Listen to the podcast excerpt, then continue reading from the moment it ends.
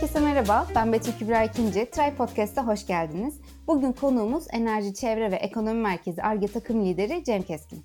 Kendisiyle akıllı binalar ve bu alanda yapılan çalışmaların yapay zeka ile, ile kesiştiği noktalar üstüne konuşacağız. Kısaca Cem Keskin'i tanıtmak isterim. ODTÜ Fizik bölümünden lisans, İTÜ Enerji Bilimi ve Teknoloji bölümünden de master derecesini alan Cem Keskin, doktorasını Özyeğin Üniversitesi Makine Mühendisliği bölümünde yaptı. 5 yıllık özel sektör tecrübesi de olan Cem Keskin, şu anda Özyeğin Üniversitesi bünyesinde yer alan EÇEM yani Enerji, Çevre ve Ekonomi Merkezi'ne ARGE takım lideri görevini üstleniyor. EÇEM'den de kısaca bahsetmem gerekirse enerji, çevre ve ekonomi ile ilişkili sorunlar için ileri mühendislik ve mimari çözümler sunmak ve topluma katkıda bulunmak hedefiyle 2009 yılında kurulan bir merkez. Ve değerli konuğumuz Cem Keskin de özellikle bina insan etkileşimi alanında çalışmalarına devam ediyor. Cem hoş geldiniz. Merhabalar. Merhabalar, hoş geldiniz. Kısaca neler yaptığınızdan, bina insan etkileşimi konseptinden ve EÇEM'den bahsedebilir misiniz? Tabii ki. Ee, öncelikle EÇEM'le başlamak isterim.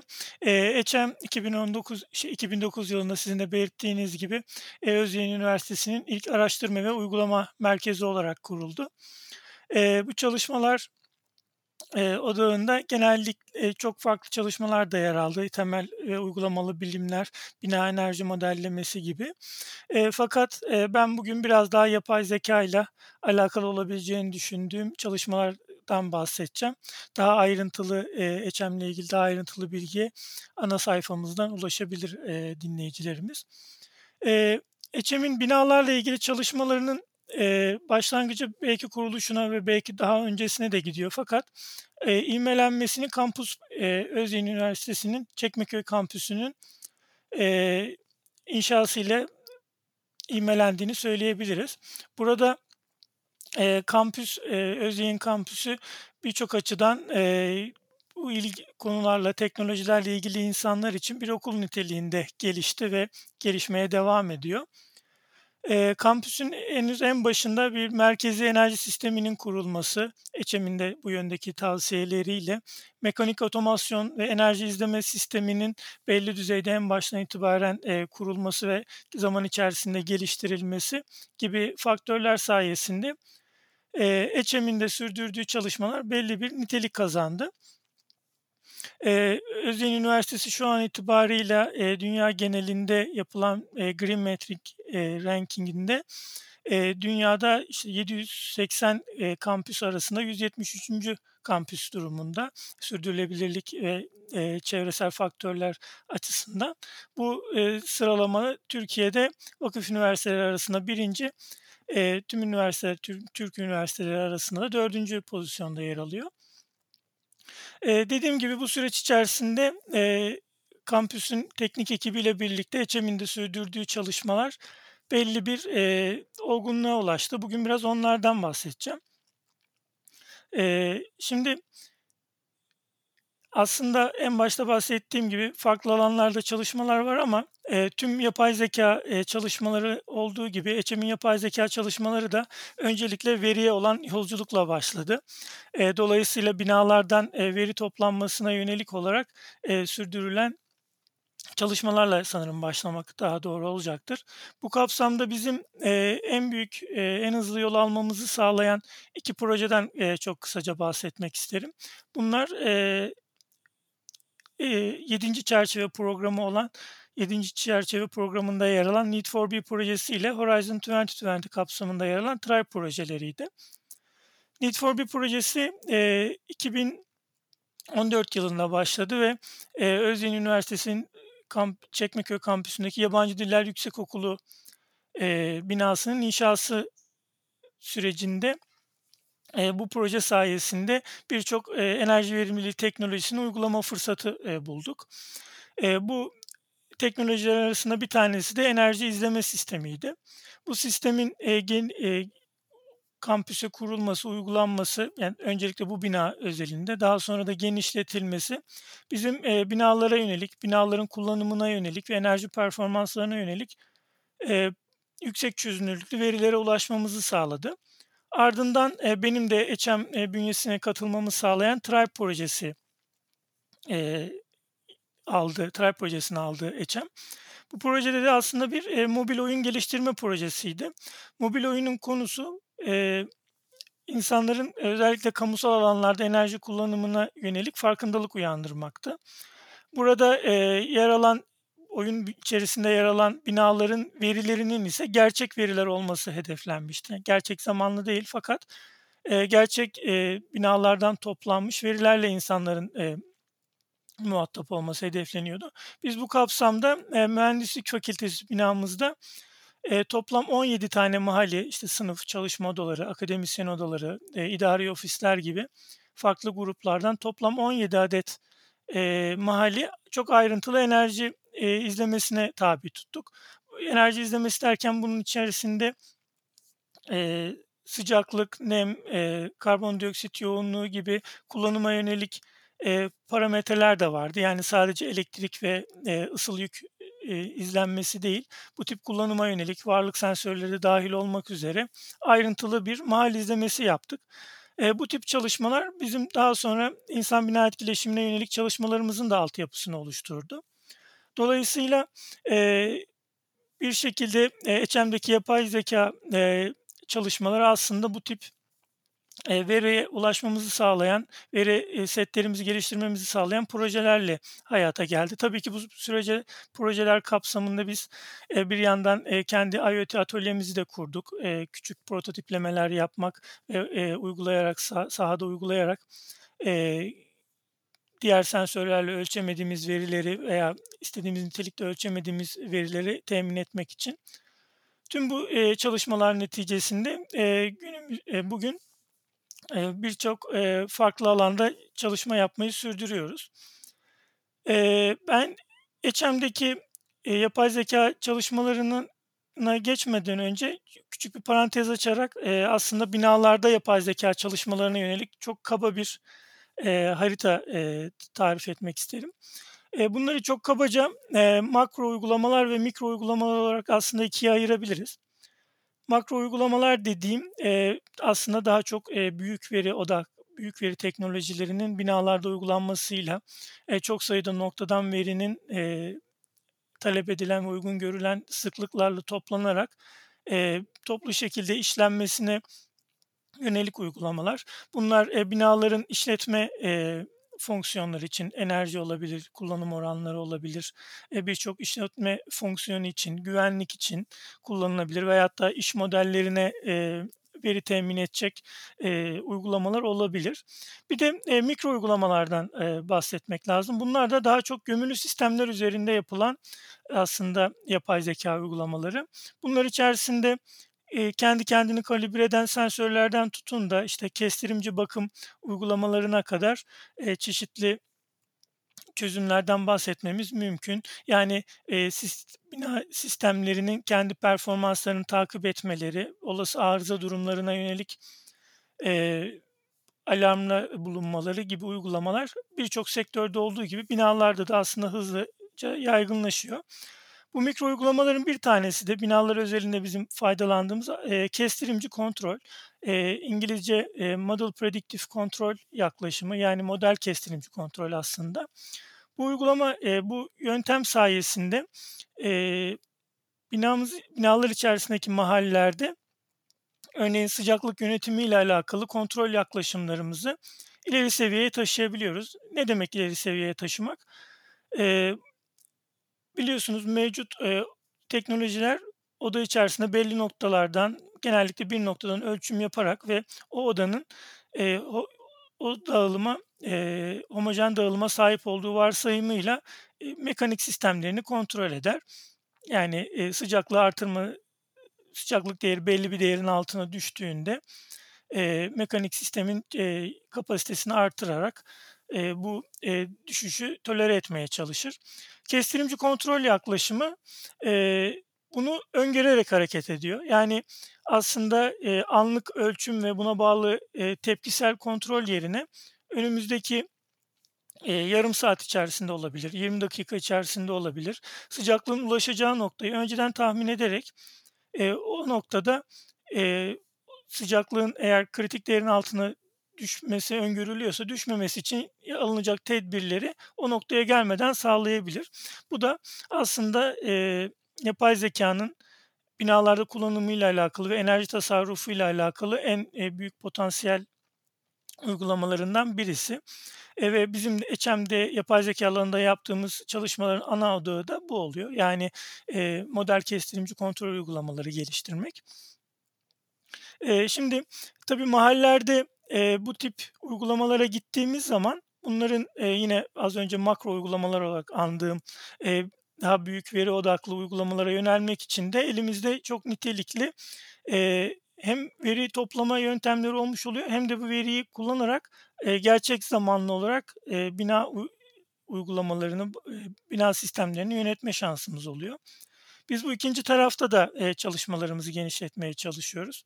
Özellikle binaların yine ısıl sistemlerinin birer e, ısıl ağ olarak modellenmesi ve bu modellerin e, fiziksel modellerin yanı sıra yapay zeka modelleri olarak örneğin yapay sinir ağlarının kullanımıyla gerçek zamanlı kontrole elverişli hale getirilmesi gibi uygulamalar sayesinde e, yapay zekayı aslında binalar özelinde biraz daha gündelik hayatın içerisine taşımaya çalışıyoruz. E, bu şekilde aslında genel olarak özetleyebilirim e, bu alanda sürdürülen ve Eçem'in e, sürdürdüğü çalışmaları. Dünya e, genelinde aslında içinde bulunduğumuz süreci birçok farklı sektörde e, ifade ettiğini, güzel ifade ettiğini düşündüğüm bir e, cümle vardı. E, araştırmacı Profesör Brian Arthur'un e, mekanizma hayatımızdaki sistemlerin artık birer mekanizmadan metabolizmaya dönüştüğü yönünde. Aslında binalar içinde böyle bir e, evrimden söz edebiliriz. Yani hayatımızda e, işte basınca çalışan e, bina sistemlerinden ziyade bizim e, e, tercihlerimizi anlayan, e, buna göre kendini uyarlayan ve de bu tercihlere sağlamak için en enerji verimli yöntemleri e, tahmin edebilen sistemlere doğru evriliyoruz. Bu da e, büyük bir e, veri işleme ve e, uygulama süreci neticesinde hayata geçiyor. Dolayısıyla biz de çalışmalarımızı bu yönde sürdürüyoruz. Bir bina insan etkileşimi başlığı var Eçem'in çalışmaları içerisinde ve bina insan iletişimi ve etkileşimi de artıyor aslında sizin bu anlattıklarınızla da birlikte. Biraz daha bu konuyu açabilir misiniz? Bu yapay nasıl desem bina insan etkileşimi nedir? Biraz bunu açıklayabilir misiniz? Şöyle belki başlamak lazım. Biraz daha tarihsel açıdan bakarsak çok e, kaba bir genelleme olacak ama yaklaşık olarak 2000'li yıllara kadar e, binalarda e, hayatımıza giren sistemler, hayatımızda olan sistemler e, çok daha statik sistemlerdi. Ne demek statik sistem? E, bir şekilde binanın tasarım aşamasında belli varsayımlara dayalı olarak kararlar alınmış. E, bu kararlar e, sistemlerin kapasitesiyle alakalı olabilir. E, belli bir operasyonel senaryolara yönelik olabilir.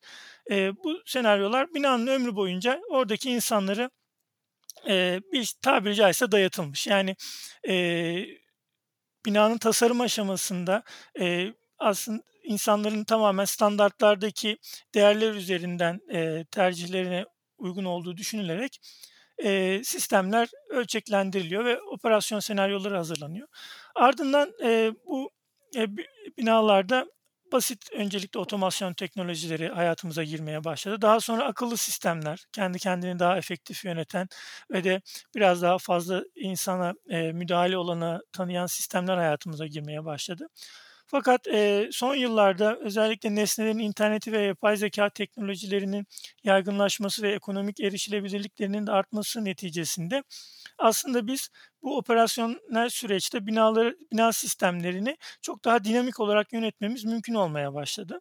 Yani biz insanların e, yönelik tercihleri, standartları daki tanımlarla sınırlı tutmayıp e, insanların davranışlarına uyumlu hale gelebilecek, hatta onları tahmin edebilecek e, uygulamaları ve sistemleri geliştirme olanağına sahip olmaya başladık. Şimdi buradan baktığımızda e, aslında olay artık bir yerden sonra e, teknolojiyle birçok şey mümkün olmakla beraber e, teknoloji odağından insan odağına kayıyor. Özellikle binalar gibi insan etkileşiminin yüksek olduğu e, eee, yüksek olması gerektiği, eee, sistemler için baktığımızda bu tip, eee, gelişmeler, eee, tasarım sürecinde, işte, statik, eee, ya da mekanik tasarım parametrelerinin yanı sıra insan davranışına yönelik, eee, değerlendirmeleri de çok ciddi oranda göz önünde bulundurmamız gerektiğini işaret ediyor. İnsan davr insan bina etkileşimi de, eee, bu yönde aslında kafa yoran bir, eee, alan.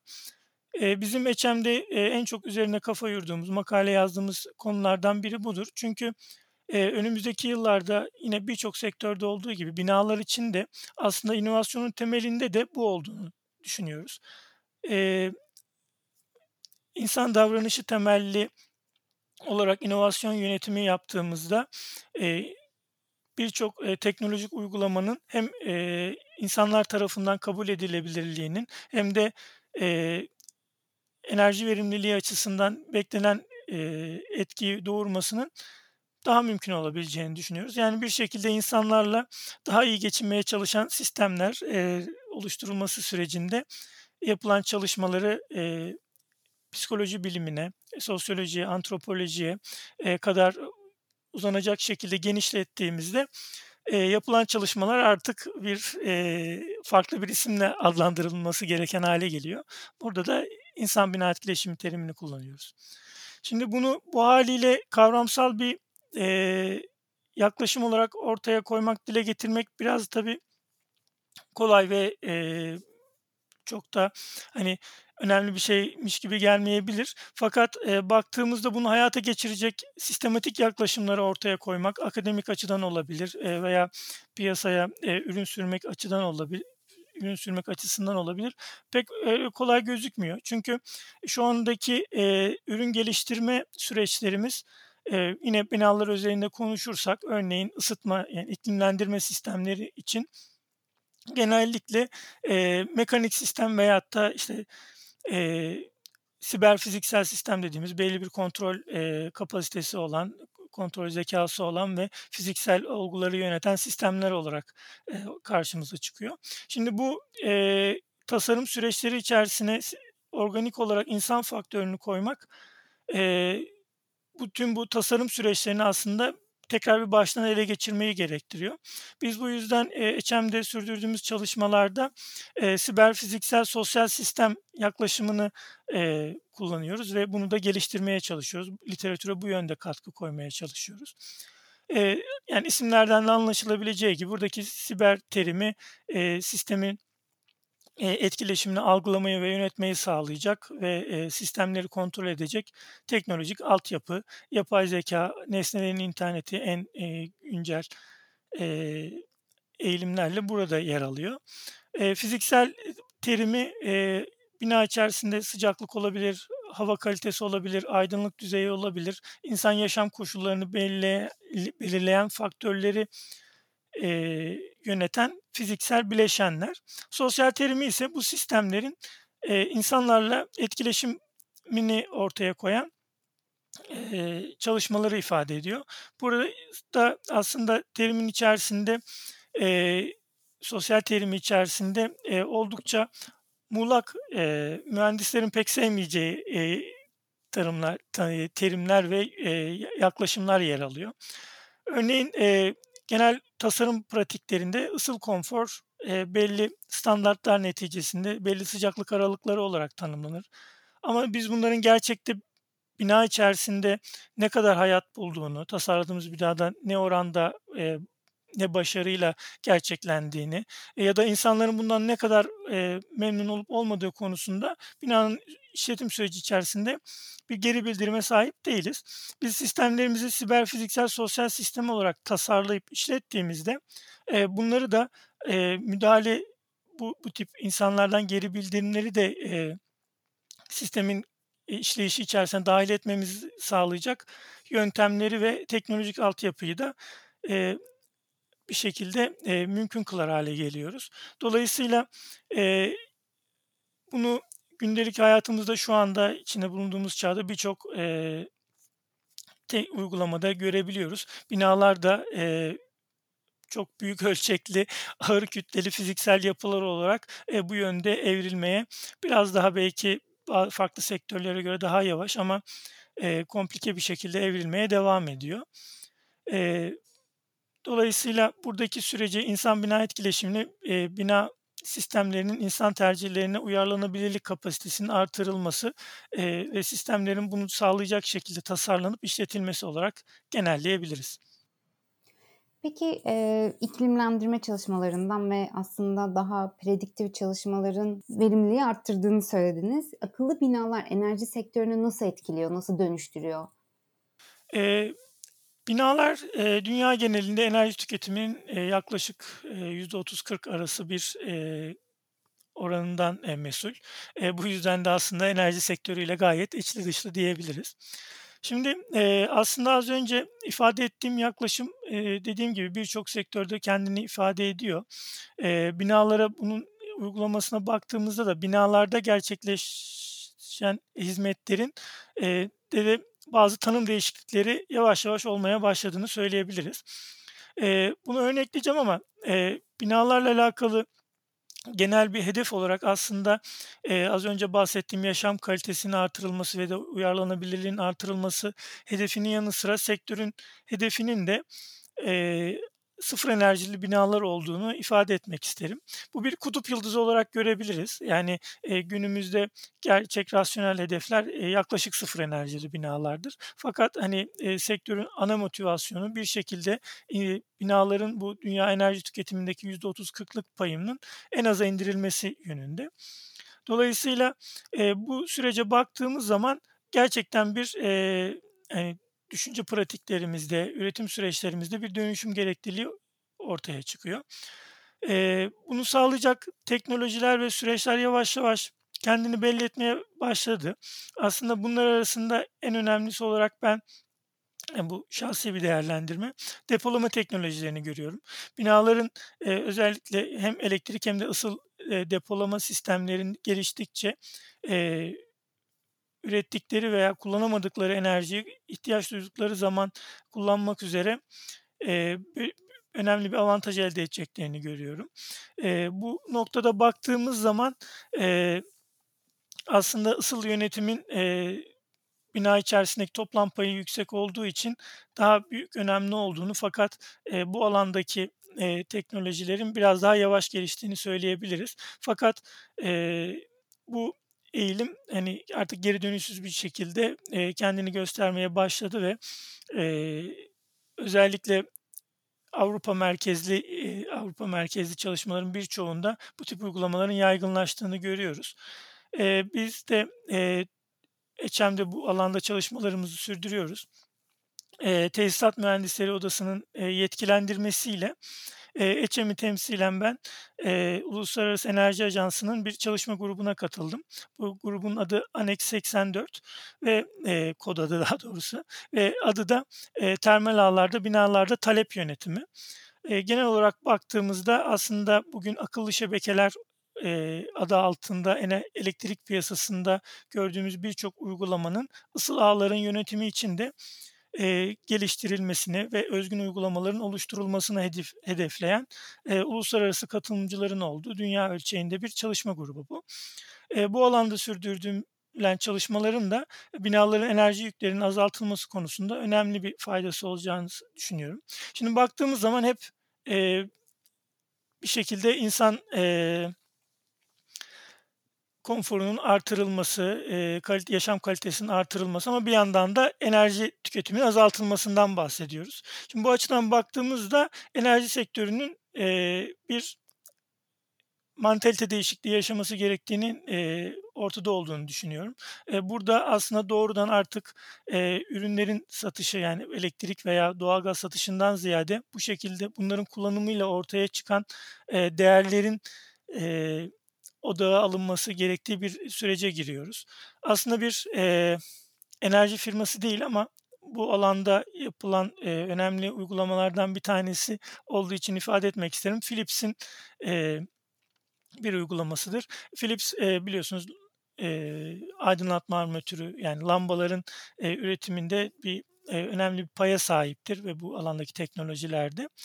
E, Philips e, son yıllarda geliştirdiği teknolojilerle e, lamba e, odağını lambadan aydınlanmaya doğru kaydırdı. Yani aslında size aydınlık satar gibi bir hale gelmiş oldu.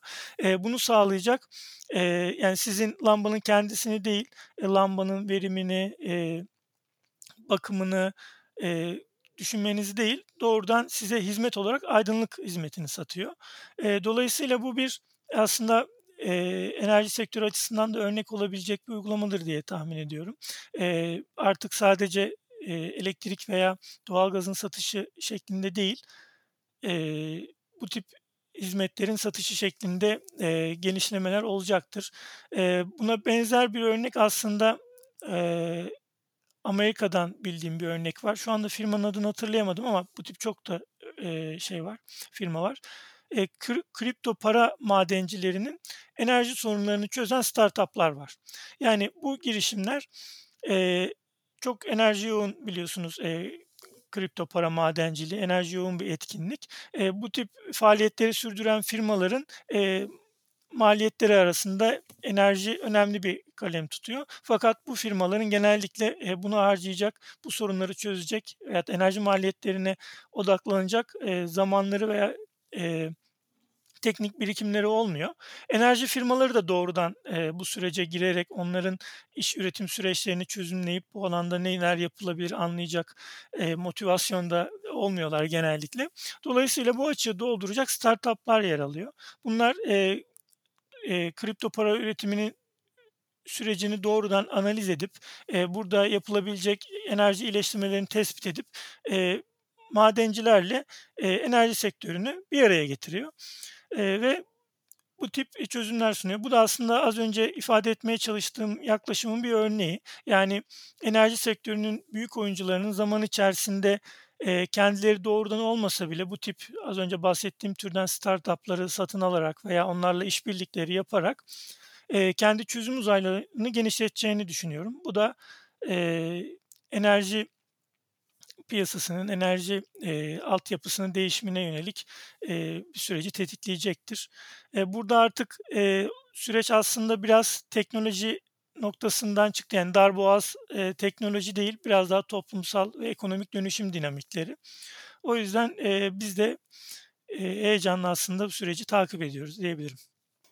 Çok teşekkür ederim Cem Hocam. Senin e, başka eklemek istediğin e, bu konuyla ilgili bu nokta ya da değinmiş olalım dediğin bir yer varsa onu da duymak isteriz. E, şu aşamada aslında e, çok yok. E, hani genel olarak hızlıca toparlamaya çalıştım. E, bu çok boyutlu bir süreç. Biz de mümkün olduğunca e, kendi çapımızda e, HM'de sürdürdüğümüz çalışmalarda sürecin bir tarafından tutmaya çalışıyoruz.